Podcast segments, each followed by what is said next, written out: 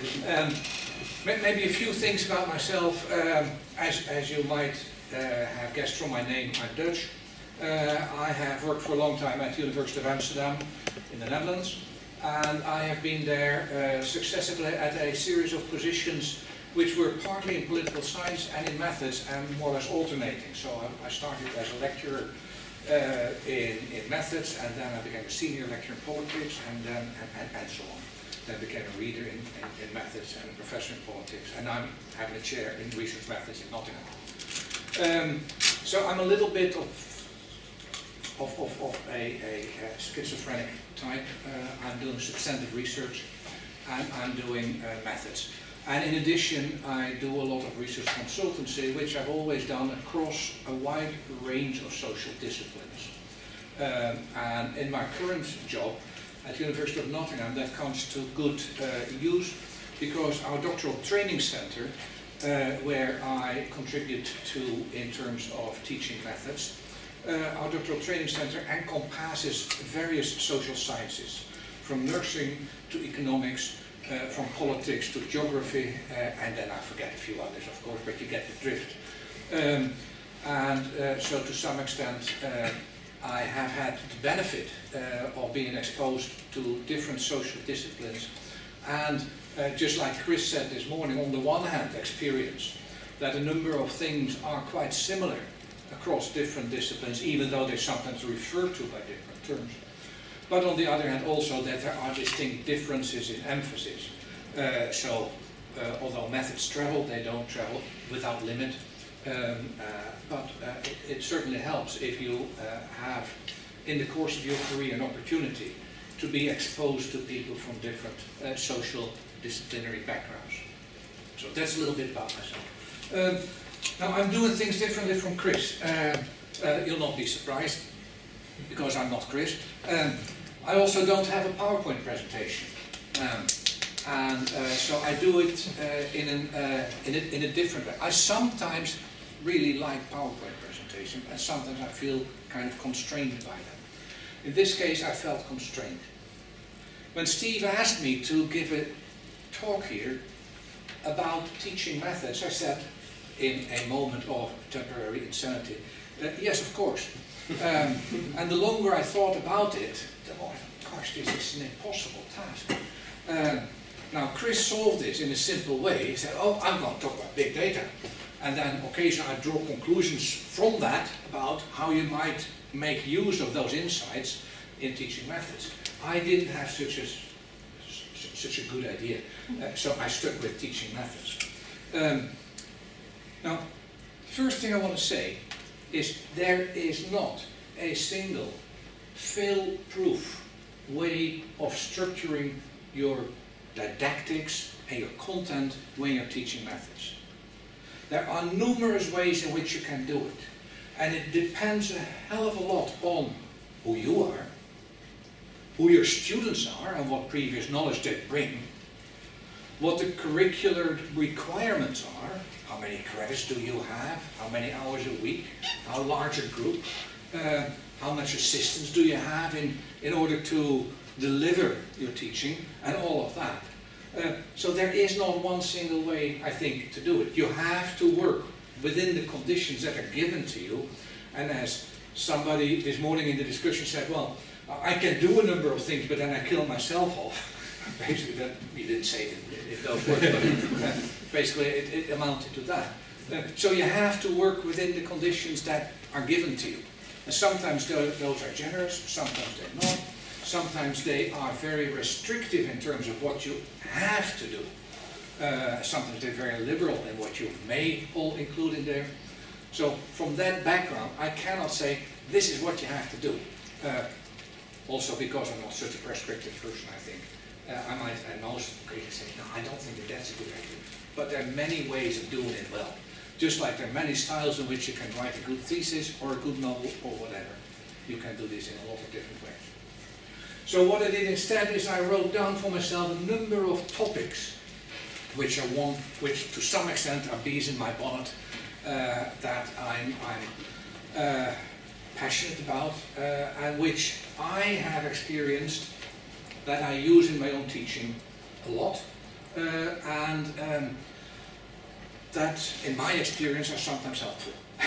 um, so uh, that, that's what these, these topics are to some extent disjointed. It's not really necessarily a agenda that starts here and linearly goes there. It is a number of things about mapping tools and methods. Um, it's about data, and with data, a little bit reflection on what data are, what they reflect, and a little bit about things what we can do with data, like data linking, uh, in a slightly different way than, that Chris talked about this morning. It is a little bit also about how we think about the cases, our units, whatever those units are. Um, it is about you, the use of statistics and statistical inference, uh, and where that comes in, and a number of uh, things that we might maybe keep in mind. And it is about data structures, and that those ought to be seen as malleable, and if we do it that way, that that helps us. That's roughly a number of topics that are not progressive, I couldn't do in, in, in any other order, I think, as well. Uh, but those are things which I think are important, so I'll, I'll, I'll try to say a few things about that. Good. Uh, maybe also, before that, something which inspires some of my approaches to social science research, including quantitative research. So, this has nothing to do with research. If you drive a car, probably some of you do, the darn thing needs fuel. Um, and normally you have a choice of two things, petrol or diesel. If you go to the petrol station, where you can get diesel, uh, and you have a petrol car, and you fill it up with diesel, or you have a diesel car, you fill it up with petrol, within a few mile, you, miles you get a reality check. Something goes wrong and you're stuck in the middle of the road or wherever you are. And the whole system has to be reset, cleaned out, etc. if it's not worse than that. So things which we do have consequences in real life and they may and we may learn from that. To some extent, in social science research we often miss this. And that's a big problem. If you throw diesel in your petrol engine, whatever your data are, if you violate every assumption, because that's the equivalent of it, that, that, that can be violated, quite often, not always, there's some technical limitations sometimes, but quite often, computer keeps cranking on and comes out with reams of output, and we, individually and collectively, are good in interpreting whatever comes out of that. We're exceedingly good. And we know this because occasionally there are these kind of nice instances where, for instance, a guy called Budayev had a number of randomly simulated data uh, in ecological uh, uh, research, eco ecology like, uh, you know, environmental ecology, not ecological errors and things like that. And uh, he presented that to a couple of colleagues, he analyzed that with some kind of method, not a method actually, some, and everybody read in there something which either supported or contradicted certain kinds of theories. Uh, and particularly supported. People read into data analysis outputs, things that they want to read. So to some extent, I'm, I'm always very, what shall I say it, hesitant in accepting things at face value. Because if we threw petrol in that diesel car, or the other way around, and what we get out of it is a disaster. Only the thing that lacked is that the car came to a standstill. It seems to be driving on anyway. Uh, and that is why I am to some extent interested in methods. Because what we try to do is to avoid those situations. Why do we try to avoid them? Because they are not without consequence. Um, take the following example. This is not an example, this is real life. If you suffer from severe depression, you can go to uh, psychiatric help in Britain uh, and in other countries as well. Uh, and they diagnose you. And they use for diagnosis a number of standardized tests. These are tests that consist of a number of things that you have to respond to, and then at the end of it, a score is drawn up by uh, the diagnostician, and you are being assessed on the basis of two characteristics. Generally, one is called depression, the other is called anxiety. Um, and depending upon how you score, you might be particularly anxious or you might be particularly depressed, you get different treatment regimes. In one case, you get behavioral therapy, in the other case, you get pills um, and pharmaceuticals. If you have both, I don't know exactly what. But anybody who has ever dealt with people in that situation knows that a standard set of tests um, which have been by now internationally accepted. Um, and your score on that determines how you're classified as anxious or not, or depressed or not, and degrees of severity, and that leads to a regime of treatment. There are very serious reasons, serious grounds for, for, for, for doubting the distinction between these two uh, dimensions. The one of which is called anxiety, the other is called depression. Most probably this is a methodological artifact. But it has consequences, this methodological artifact, because depending upon where you are, you're being either treated that way or treated that way. Fortunately, for most people with depressive symptoms, things heal themselves, with or without treatment. But for those where that's not the case, it really makes a difference whether we got it right or we got it wrong. Uh, so social science research and research methods also get into medical treatment, into nursing, but also, of course, into policy recommendations, uh, decisions by firms, about marketing and all of that. So it matters. Um,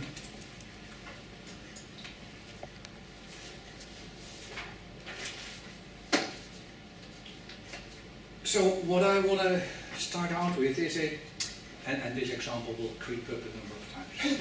uh, what I want to start out with a little bit about what I called a minute ago mapping methods and, and, and approaches. Um,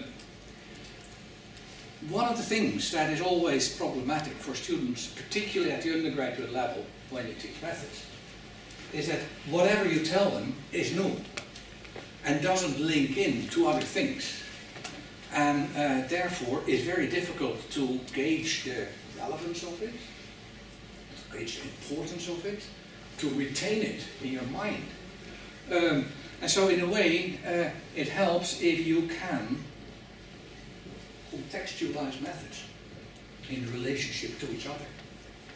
So the one thing that I often do is in one lecture set out the whole canon of things, the whole tool chest, and deal very little with it, but talk a little bit about what indeed uh, operationalization is, a little bit about what measurement is, a little bit about what analysis is, a little bit about where research questions come from, a little bit about the fact that this is not a linear process from A to B to C to D to E, but that is actually quite messy uh, in, in actual practice. And I illustrate this often with kind of a diagram.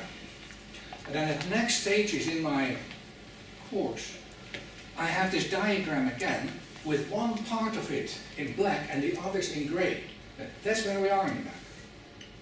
And next time around, we're there on the map. And we're there on the map. Um, and it helps students to, to some extent, relate to where they are. Uh, it helps them also to relate different topics to each other uh, and to ask questions about those interfaces. Now, you might ask, what map should I use? I don't know. You make your own map. Uh, Chris said this morning, there's one kind of known, and he, I think he referred to it as almost a default uh, approach, which is deductive. We start with a hypothesis or something like that, and then we, uh, we, we, think about operationalization, data collection measurement, we go to an analysis method, and then we report the data, and then we have an answer to whether or not the hypothesis is supported or not. That would be one map. Another map would be an inductive map. You can equally well make an inductive. Uh, you can also make maps which are deductive and inductive. To some extent, it depends a little bit upon how much time you have, uh, what you want to emphasize. But if you can, in one way or another, make such a map, it helps students to see that even when you talk about a, a seemingly small kind of topic, which, which requires some attention because otherwise they don't get the drift of it, that it fits in a larger pattern of things that can be reflecting the research process as a whole. Um, now, this, this notion of mapping is not, not necessarily only in terms of the whole of the research process. Um, that I do particularly when I teach undergraduates. I don't teach undergraduates that not often anymore, uh, but I've done so for some 30 years. Uh, and uh, so I've, I've done that at that time. But also, at later stages in a curriculum, I'm teaching now particularly at the level of doctoral training center, um, you, you don't do that anymore because students have had that in one way or another. But you talk about particular methods. You talk about, for instance, structural equation modeling. Uh, I mean, not necessarily that, but as an example. What is important for them is, again, to see how structural equation modeling is an approach to address a particular kind of problem. And that that kind of problem can in principle also be approached in other ways. There are other methods. But to some extent you could say circular equation modeling is about testing causal models. And what other ways are there in which we can address causality?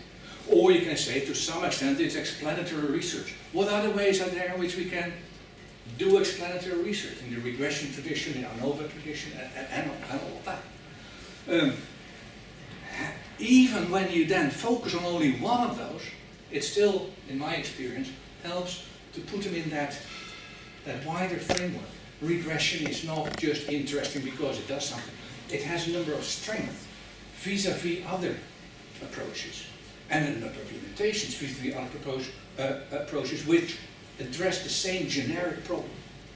Uh, and if we can imbue students with that, it not only helps them to see where regression or ANOVA, structural equation modeling, or whatever, where that fits in, uh, but also under what circumstances they might be tempted to look to other things, even if we don't teach them ourselves at that moment in time. So, in a way, I think we should think about quantitative methods as a repertoire. And a repertoire consists of a number of things. And a uh, number of things that are connected to each other. It is not a set number. It's not necessarily A, B, C. It might be A, B, and D. Or it might be B, C, and E, or whatever. But it is a number of things that relate to conceptualization, operationalization and measurement. It relates to data acquisition, data creation, data collection. It relates to data analysis and it relates to presentation. Which particular things you put together in a module from these different things, from these different boxes, is irrelevant. Uh, and that's why there are a lot of different modules which at some level of generality do the same thing, yet at a concrete and specific level look quite differently.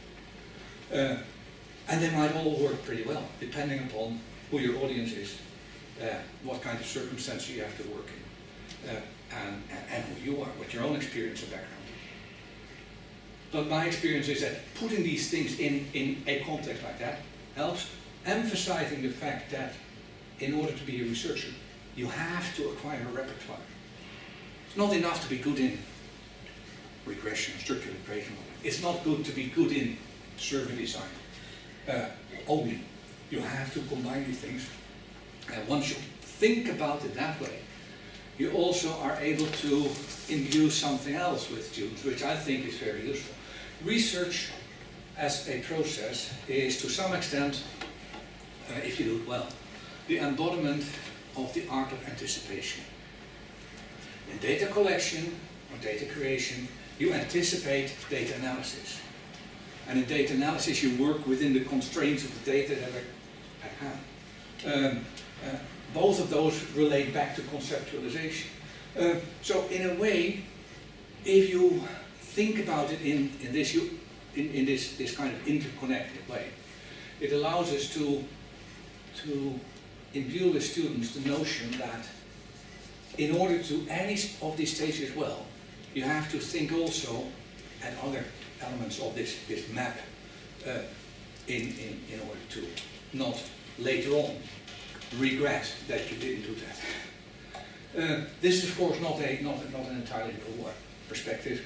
Uh, somebody who has, this, has set this out very well in a textbook in Norman Blaikie, uh, one of his textbooks, um, where he indeed uh, very much emphasizes how uh, even in different um, perspectives of what research is about, it's always a matter of anticipation on next stages, and without that, the current stage where you are is suboptimal.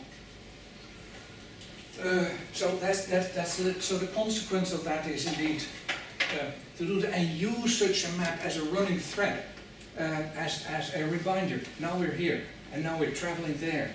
This is how they connected, uh, and so on. Of course, this is very much emphasized if you have the opportunity um, to have hands-on experience with real research projects. Uh, Chris referred to that this morning with uh, MTurk, with an example, where whatever it is, a student or group of students do something in terms of designing a problem or a question, uh, a way of addressing it by way of a survey in that case, uh, running the survey uh, and analyzing the data. Um, if you have the opportunity to embed uh, participation in and hands-on experience with a research project, a real research project, in, uh, in, in, your module, my experience is that generally this really helps to motivate students. It also helps for them to see what it means when you say things in the abstract and how it works out in practice.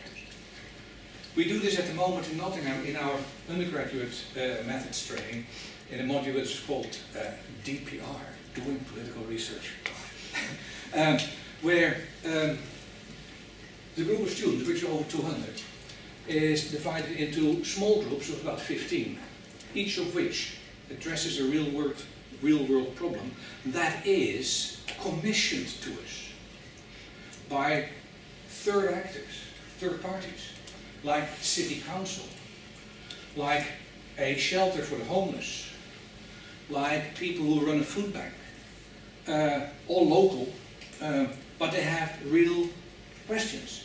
How is this working? Is there a clientele for this? Uh, if we were to do this, would it ameliorate that problem? And so on. Um, all those questions are collected by us, they're screened by us because not all of them are of a scale that fits within that module. Uh, but quite a few can be tweaked to fit in that module. Then each group selects one of those uh, problems. And then they have a basically a dual track module. On the one track, you get classical instruction about a number of things, and in the second track, they collectively with a tutor develop that project. But at the end, they have to report it back to the commissioning actor, whether it was the city council or this food bank or whoever else it was. And they, they have to do that. So it's not a matter of at a certain moment, well, this is a flippant, cost-free and, and, and consequence-free exercise. This has real world implications. Now, this works great. Uh, there's a downside, of course, you can imagine that. It's labor intensive. Uh, and I very well realize that this is not always possible. Um, but nevertheless, if it is possible, it's a great way to uh, enhance uh, the understanding of what otherwise would be much more abstract uh, kind of teachings.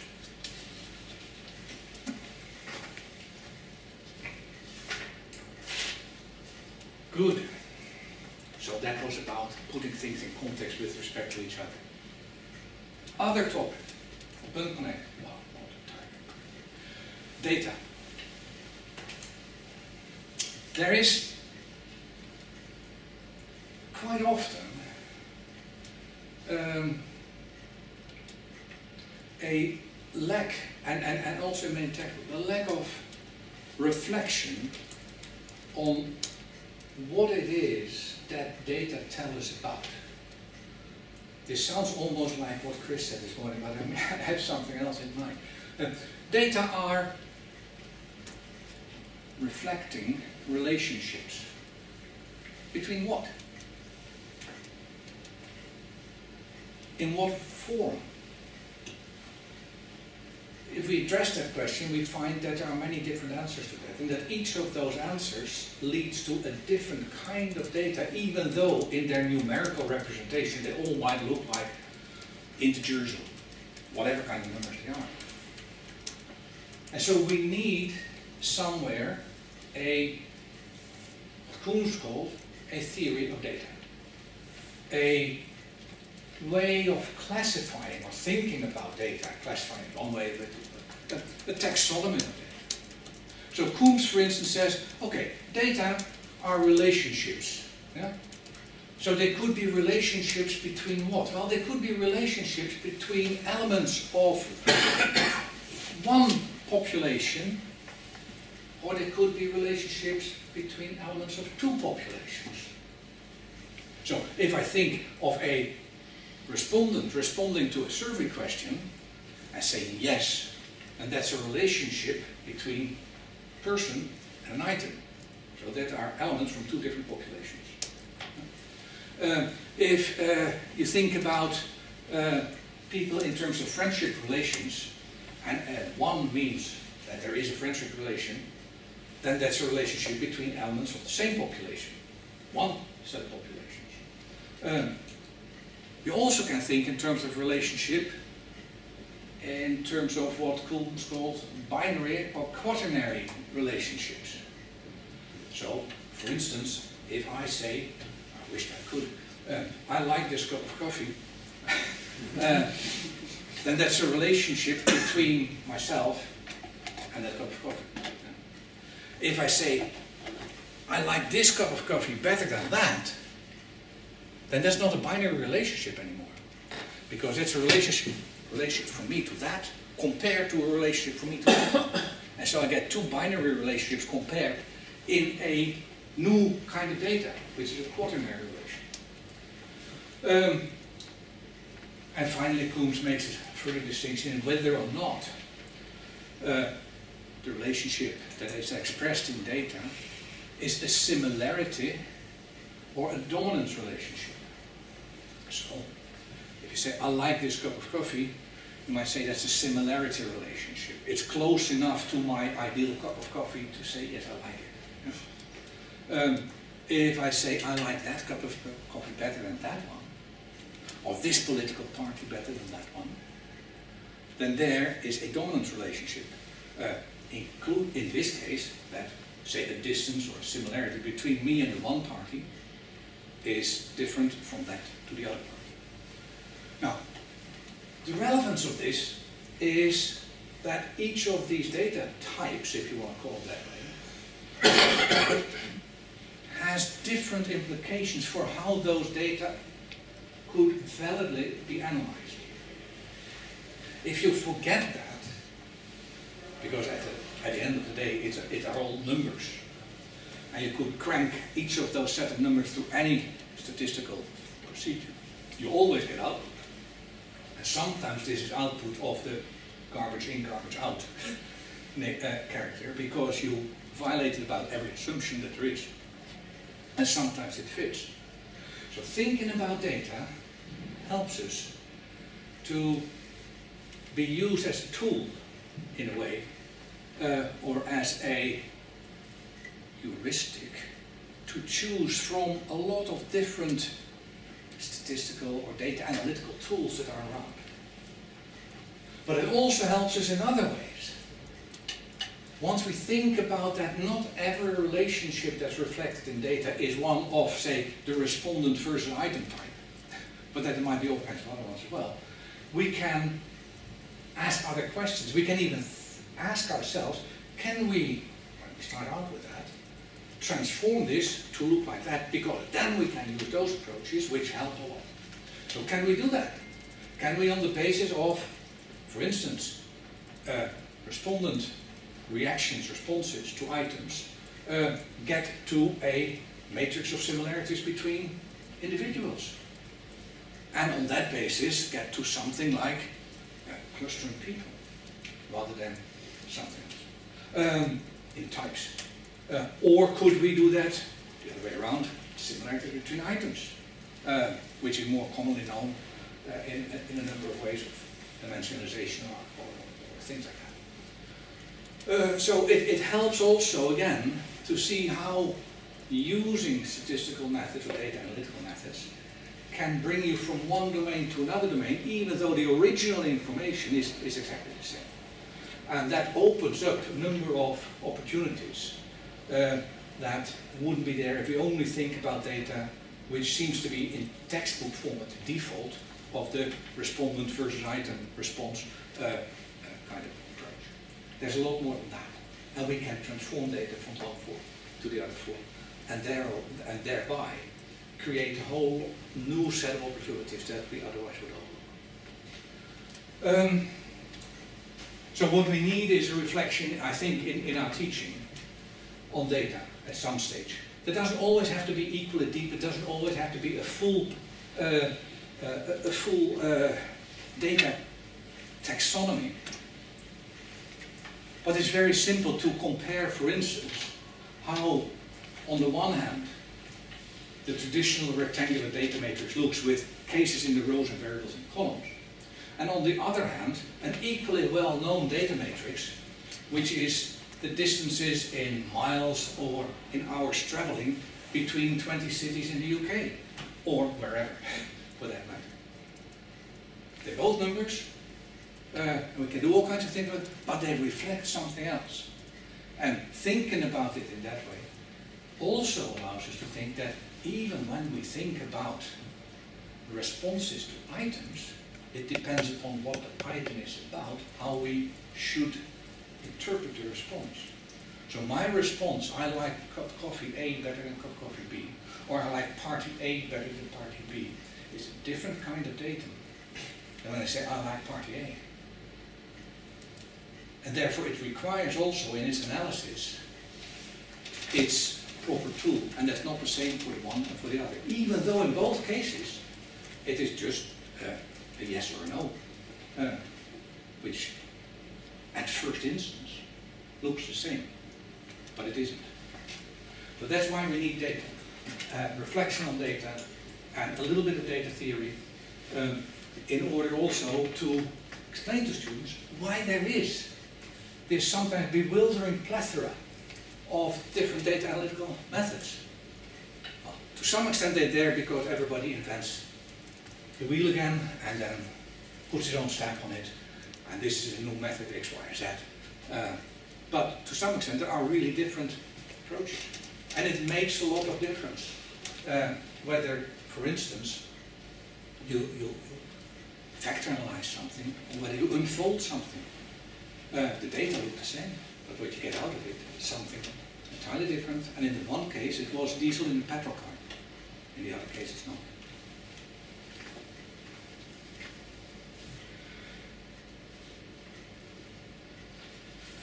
Okay, um, data. Uh, well, this morning Chris talked about big data. Uh, the big was particularly big in one respect. And, and, data can be big in several respects, or small, as far as that's concerned. Uh, when, when we have a data matrix, we often refer to it as n times k. n is the number of cases, and k is the number of columns or, or variables. Um, many of the big data examples are big in n and small in K. Um, and um, uh, of course, one of the problems that we sometimes have is if we go beyond description, that's indeed where we go to explanation, but sometimes also to prediction, because in a way, I like to think of a lot of explanatory analysis as a necessary step towards prediction. Um, we, we, we, sometimes need multiple variables in order to get to a good explanatory and maybe therefore also to a good predictive model. And that's uh, a problem. All our data, whether they're big in the terminology as used this morning, or whether they are traditional with a, a data set that has been concluded at a certain moment and kind of, kind of frozen in, it, in its constitution. Uh, all, in all cases, we, we have scarce goods. It's, it's not unlimited. Uh, even big data might, might be adding in terms of n on a continuous basis uh, sometimes, but they don't necessarily add on the other dimension. And so we have always this problem, how do we get more information? Now the, the, the, this, this is where I think data linking comes in. Data linking is, in my view, a, a way to extend the reach of the variables, or the, the, the, the breadth of the variables in our analysis, without necessarily going into new data collection. It's easy enough to say, well, I'd like to study whatever phenomenon it is. And we only have these variables and we miss that, that, that. We need to go into new data collection. Um, will become increasingly more difficult to find the resources for that. So can we, in one way or another, combine information from different data sources and different data sets in a new data set in such a way uh, that we don't have this problem of omitted variables where we, where we know for sure that we, we shouldn't omit them. Um, um, and so that's one part of that is um, what, what Chris referred to this morning as record matching. Uh, if we have, say, two surveys or two whatever, uh, could we link this person with this? In a panel survey, we do that. Yeah. So we have a panel, we, we interview people five times, and if we if we know for certain who is who in which wave, we combine it and we have record matching in that respect. That's very important. Sometimes that's not that easy we, because it's not a panel study. Um, so you might have the British election Study and the British Social Attitude Study uh, and a household study. Uh, these are different samples. Uh, and it would be so nice if the political questions of the BES could be inserted into the social attitude survey there or the other way around. Um, so this is not a matter of deterministically uh, matching records, but in a other fashion. So here we get to propensity score matching as a particular approach uh, to, to do so. um, if you don't know if you're not familiar with propensity score matching, it's a statistical method that takes into account the likelihood that the persons that you have here uh, are of the same subpopulation as the persons which you have here. Uh, and then can combine information from both uh, surveys. Um, in a way, we do this quite often if we are driven by, for instance, notions of cohorts. In a cohort design, you cluster people, and what you do, your sample of 1,000 cases might be reduced to 15 cohorts. Um, but each cohort is defined on, on, on, on, say, a birth period, and we can trace those people in other cohorts as well, and therefore in other sample, samples as well. And then we can trace cohorts over time. Uh, even though they're not necessarily same persons, they are hopefully, if there is sufficient similarity in sampling and all of that, and in fieldwork, they are comparable because they relate to the same subpopulation of an entire population. Can I interrupt you because the power on this has just gone and I need to redo something? Could we just have a second pause? Okay, so you get record matching, you got this kind of matching in terms of aggregates, which you do with cohorts, but sometimes you can also think of data linking, is then more often called, of really different kinds of structurally different kinds of data. Um, example that I've been working with myself and which some of my students have been taking up in their own projects, even uh, at uh, the level of undergraduate thesis, is the following. It, it, it comes from my involvement in the European election study. Uh, uh, and we, the European election study is actually a big beast um, that is that is conducted in all member states of the European Union. That's one of the things that makes it big, but it's also big because it's different kinds of data. It consists of a representative sample of citizens being interviewed. It consists of a survey of candidates who are up for elections, uh, for, for election, who are on the ballot of the European Parliament election. It consists of a content analysis of the most important newspaper and television channels for the four weeks leading up to the election. It consists of a content analysis of party manifestos, and it consists of contextual information for all the countries. Now, that are five different kinds of things. But it, in a way, makes sense to think about a lot of this as interconnected with respect to the electoral process. How the electoral process runs, how voters make their decisions, um, uh, how the media report on it, all of that is to some extent interconnected. If we only stay within one domain, say the voter study, then implicitly we commit the mortal sin of omitted variables because we disregard what the parties stand for, we disregard how unanimous they are or how divided they are, as could be reflected by the survey of their candidates. Uh, it disregards whether or not what they want to convey to the audience, to the, to the electorate, is reflected in the media, and, and all of that. So, in a way, you have here a linking problem of qualitatively different kinds of data. But that can be solved. And uh, I will provide uh, Steve uh, for repository of these things Mm-hmm. with uh, a popularizing article in which it is illustrated uh, in full color even. um, and uh, how that helps you to indeed get to better specified models. But also how it helps you to some extent to not always have to ask for new money for new data collection, but make use of existing data, which can be combined in very different ways. Now, so what's the, what's the uptake of this? What, what, what, is, what I would like you to take home from this is basically uh, to imbue with students the value of secondary analysis, to introduce them to data sources and data archives, and if time permits, to have them scope a bit the question whether or not relevant information for whatever it is that they're interested in is out there, even if it's not in one data source, but maybe distributed over several ones. Um, and thinking about it in that way helps. Uh, it helps students understand the limits of any particular data set because you're confronted contextualizing with other data sets.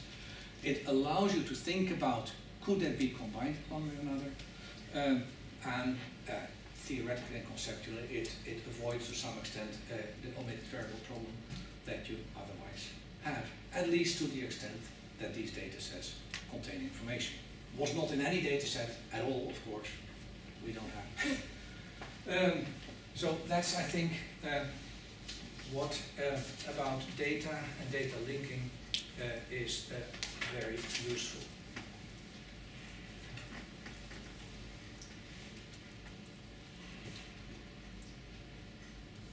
Whatever it is that you teach as a, as, as, as a module or as a course in quantitative methods, somewhere in there, and that's almost given by the term quantitative, uh, is statistics.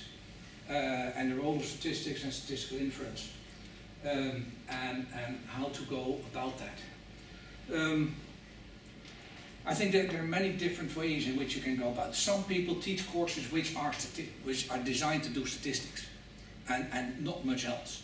Uh, if you don't have much of a freedom, then, then, then only that, then that's your remit. If you have statistics within a research methods course which has a wider uh, envelope, to put it that way, um, then my inclination would be to put the inferential statistics at the end, not at the beginning. inferential statistics is daunting for a lot of students, and quite often it's daunting because it, it's to some extent a mind bender.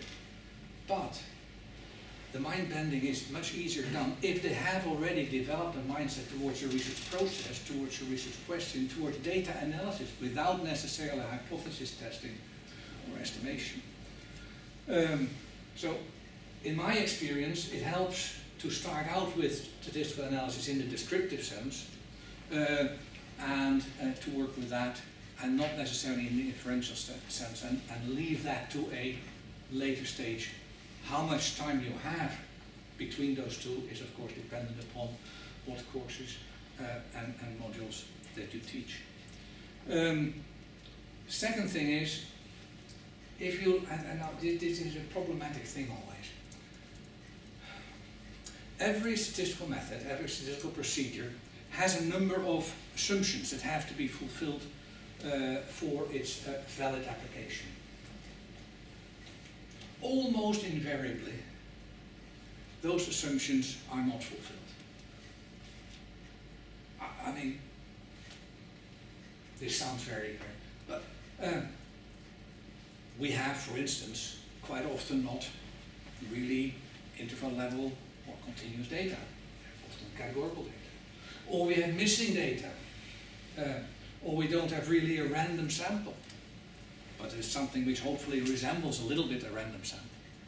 Uh, or all kinds of other assumptions with respect to distributions are not uh, uh, to the point. If we were to take assumptions as to as, as, as necessary requirements to be fulfilled, I think we could close our shops. Um, so that's not a productive way to go. We have to live with the fact that we violate assumption, and I think we might as well tell our students. But that does not mean that we can be doing so without sensitivity. We have to know, to put it that way, what the risk is that we run when certain, certain assumptions are violated uh, and where that risk manifests itself in. Um, so if you do a t-test, you can assume that there is equal variance in the various groups that you compare, or that there's not equal variance in the various groups that you compare. And that makes a difference.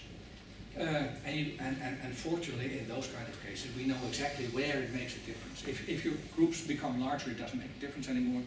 Um, and uh, uh, so we know if you have relatively small numbers of cases, and if the difference in uh, the variances is factor two or more, uh, then you really should not violate that assumption of equal variances, or rather you should take the t-test variant that takes into account the unequal variances. So there it makes a difference. But if we have thousands of cases, it doesn't make a difference. Uh, now it, it, it, it helps if to some extent we ourselves as, as, as lecturers and, and instructors have something of a feel like here we can cut corners. And yes, we will get it wrong in the fourth decimal or something like that of a coefficient, which nobody cares about. Uh, and here we cannot cut corners because then you run off the road or it's the equivalent of pouring petrol in a diesel car. Um, How do we know that? Unfortunately, a lot of the literature doesn't tell us that much about it. In uh, uh, the, the, the, literature about experimental conditions, there's a little bit more known, small n studies, um, uh, because experimentalists uh, have to do this correct, otherwise they can uh, throw their results out. Um, but comparatively, there's little known about it. Yet, we can do a lot ourselves in a relatively simple way. We can simulate data. You can sim you don't have to go to high level languages. You can simulate data in Excel if you, if you if desire to do so, including random elements in your, in your data generation or whatever. And you can analyze it in whatever statistical tools you have available. And that's a very useful way to find out how robust the outcomes of your analysis are for, for uh, violations of assumptions. And I think we have to live with the fact that we violate assumptions. Uh, take, for instance, our samples. 60% response is considered good. Uh, well, that was not 60% random response, that was uh, uh, 40% is a specific group. Um, so we, we, we can, by simulation, pretty straightforwardly assess how the consequences of this, or what the consequences of this are, of these violations, for our results, in terms of whether it's a magnitude difference, whether it's the difference being significant or not significant, where it might even be the difference in sign, or whatever. Um, and that helps us a lot to acquire some sensitivity for here we can cut corners, and here we cannot. Uh, we cannot afford to be entirely dogmatic about it, because then I think, indeed, a lot of our data, which we have paid a lot for in terms of blood, sweat, and tears and money to get, uh, are not usable. Um, so that's about the violations of assumptions in, in, in, in uh, statistical uh, procedures. Uh, yes, we have to live with them, but we have to know how robust our data are for violations of a particular matter. Okay. Structures of data. Okay, last topic I think that I want to talk about. We are used, were it only because most textbooks do this, and because most manuals of computer programs, irrespective of whether it's SPSS or Stata or even R for that start out that way with a rectangular data matrix. In all the examples, um, with cases and, and, and, variables. And I think, particularly in undergraduate teaching, it's very useful if students become really familiar with that, that kind of representation of data. Uh, that doesn't mean that it couldn't be represented the way uh, in XML form or something like that that uh, Chris showed this morning, but that's basically still the same representation. It's rows and columns. Yeah? Um, at a certain moment, and I don't know exactly where this is, but at a certain moment,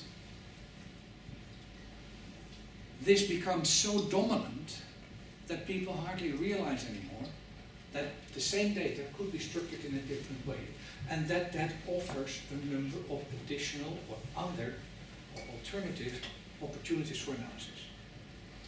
So take, for instance, the rectangular data matrix.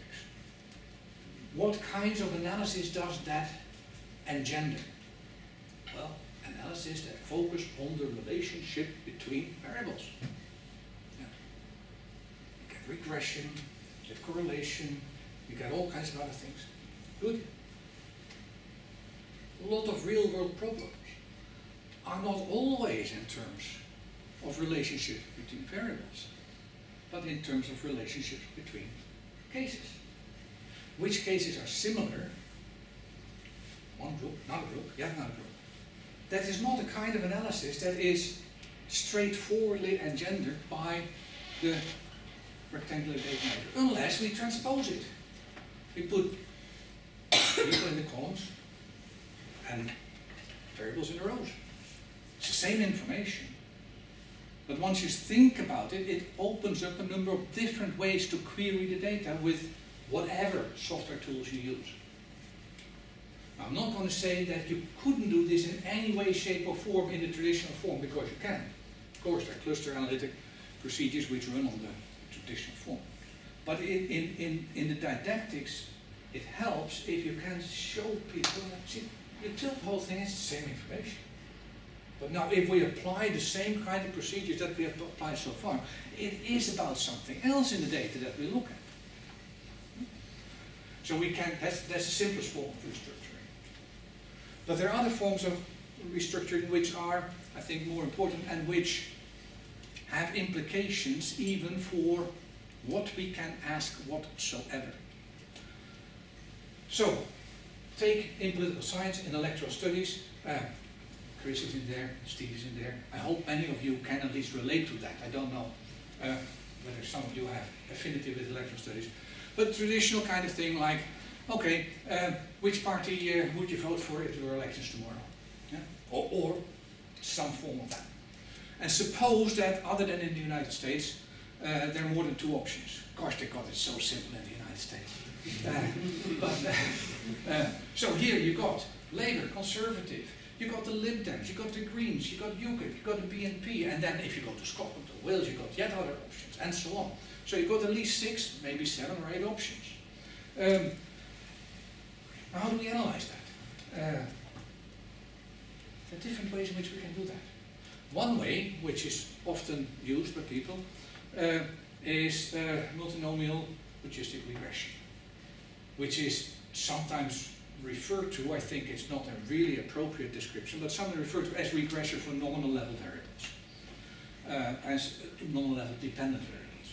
So your, your dependent variable is party choice, yeah, which is a set of unordered and discrete and qualitatively different options at the nominal level, and you have a number of explanatory variables, and you use multinomial logistic regression to do that. That's a possibility. There's another possibility, which is called conditional regression, conditional logistic regression. If you do that, you have to restructure the data, or implicitly data being restructured. Basically, what it is that suppose you got six options that you can choose from. Every individual record is replaced by six records, one for each of the parties. And if you can vote for only one, then that party that you choose gets independent variable one, and the other five get a zero. Of course, there are relationships between these five, particularly in terms of the independent variables, which are identical. But that's all taken up in the, uh, in the, in, in the analysis. Now, what's the difference between these two methods? And why does it matter? Only in the conditional logistic form can we introduce as explanatory variables characteristics of parties. So, whether it's a government party or not, so does incumbency matter? Uh, or whether it's a large party or small, or whether it's a party that is troubled by internal divisions, or whether it's united, or whatever else it is that we that we think we know about parties or that we have information about. That cannot be made to any use in the multinomial logistic regression design. Multinomial logistic regression basically assumes that the only thing that matters are characteristics of the voters, not characteristics of the parties. Very odd. Very, very odd. In a conditional regression design, you can as explicit explanatory variables introduce all these kind of characteristics of parties. But that implies a different perspective on the data, a different formatting, if you want, a reordering of your data structure. And so data structures are not necessarily given in the way how we get a data matrix from a data archive or from the collectors or how we might make it ourselves in first instance which usually is the first question is the first variable, the second question is second, and, and, and so on. Yeah? There's nothing God given about that. And sometimes it works against us. Um, so we have to think about fact that that same information can be structured in different ways. The one way is the, the wide way, to some extent. The other is the long way. And then you get for each respondent several records which are interconnected one for each of these parties. So data structures matter. They matter for what we can get out of the data. And if we use a particular data structure, certain questions cannot even be asked. Same information, reordered, restructured, allows us to ask those questions and to address them. So that means when we teach students about data, we also have to teach them a little bit about data structures. And this is maybe the most straightforward to be illustrated when you think about data description. And when you think about a slightly more complex data set than, than just a single. Suppose you have a single data matrix, but then with a third dimension, which is time. Same people, same questions, but a number of repeated times. How do you describe that in a way that can be conveyed? Well, usually not by the whole data matrix, the data cube in that case. You have in one way or another to summarize things. Now it matters. whether you first summarize the time dimension, or whether you first summarize the people dimension, or whether you first summarize variable dimension. You can do each of those. And they lead to different kinds of descriptions, which are equally valid, of the same information base. If you think about it in two consecutive ways of flattening, you can do first this and that, or first this and that, a- and so on. It leads to different perspectives of what the data tell us. So I, I, I totally agree with uh, uh, Chris. Yes, we have to be open for serendipity and for letting the data tell us things. But in that case, we also must be open to project the data from different angles or to take a look at the data from different angles rather than only from the default angle that we see. If in some way or another we can get that across to students, they become empowered, to some extent liberated, uh, and uh, are much more creative in, in, in looking at what data can provide them than otherwise. So these were a number of, as I said, slightly disjointed topics that I feel uh, strongly about, and I hope it strikes somewhere for some of you